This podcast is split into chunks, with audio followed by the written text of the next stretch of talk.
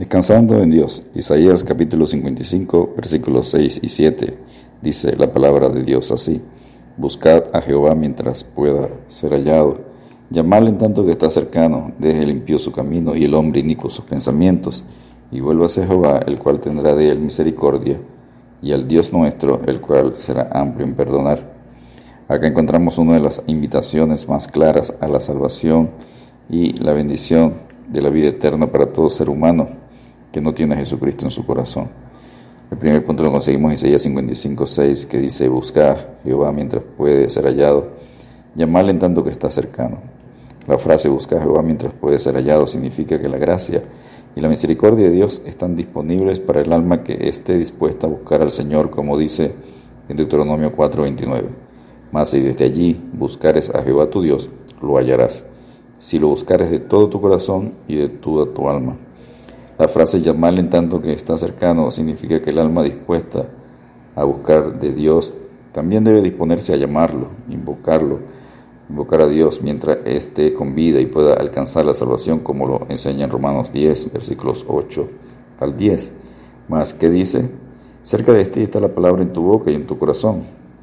Esta es la palabra de fe que predicamos, que si confesares con tu boca que Jesús es el Señor y creyeres en tu corazón que Dios le levantó de los muertos, será salvo, porque con el corazón se cree para justicia, pero con la boca se confiesa para salvación. Dios dice en Proverbio 8:17, yo amo a los que me aman, y me hallan los que temprano me buscan. Y te invito una vez más que hoy puedas recibir su perdón y salvación, como dice en 2 Corintios 6:2, porque dice, en tiempo aceptable te he oído, y en día de salvación te he socorrido. He aquí ahora el tiempo aceptable, he aquí ahora el día de salvación. La palabra de Dios también advierte al creyente que escuchemos y obedezcamos su palabra para no apartarnos de él. En Hebreos 3, versículos 2 y 13. Mira, hermanos, que no haya en ninguno de vosotros corazón malo de incredulidad para apartarse del Dios vivo. Antes exhortaos los unos a los otros cada día, entre tanto que se dice hoy, para que ninguno de vosotros se endurezca por el engaño del pecado. El segundo punto lo conseguimos en Isaías 55, 7, en su parte A Deje el impío su camino y el hombre inico sus pensamientos. La persona que camina en esta vida sin Dios cree que llegará a un buen destino, pero la Biblia dice en Proverbios 14:12, hay camino que al hombre le parece derecho, pero su fin es camino de muerte. En Juan 8:21 otra vez les dijo Jesús, yo me voy y me buscaréis, pero en vuestro pecado moriréis, a donde yo voy vosotros no podéis venir. Romanos 3:10 Pablo dice como está escrito, no hay justo ni a uno y en Romanos 3:23, por cuanto todos pecaron y están destituidos de la gloria de Dios.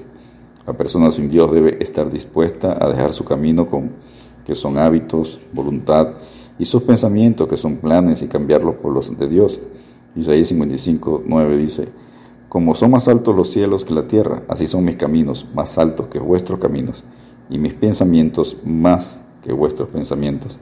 El Salmo 33.11 dice, el consejo de Jehová permanecerá para siempre, los pensamientos de su corazón por todas las generaciones.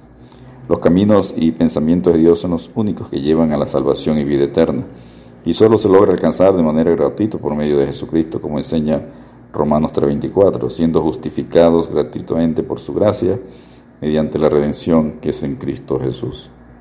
El tercer y último punto lo conseguimos en Isaías 55, versículo 7, parte B, y vuélvase a Jehová, el cual tendrá de él misericordia al Dios nuestro, el cual será amplio en perdonar. La búsqueda verdadera de Dios debe ir acompañada con un deseo sincero de ser perdonado y liberado del pecado, realizando un genuino arrepentimiento al reconocer su pecado y estar dispuesto a vivir en santidad al abandonar y separarse de todo aquello que Dios aborrece. El Salmo 51, 17 dice, los sacrificios de Dios son el espíritu quebrantado. Al corazón contrito y humillado no despreciarás tú, oh Dios. 1 Pedro 3:18 dice, porque también Cristo padeció una sola vez por los pecados, el justo por los injustos, para llevarnos a Dios, siendo la verdad muerto en la carne, pero vivificado en espíritu. 1 Juan 1:9 dice, si confesamos nuestros pecados, Él, Jesucristo, es fiel y justo para perdonar nuestros pecados y limpiarnos de toda maldad. Descansemos en Dios al creer en su Hijo Jesucristo, arrepentidos de nuestros pecados y decididos a vivir haciendo su voluntad. Dios te bendiga y te guarde.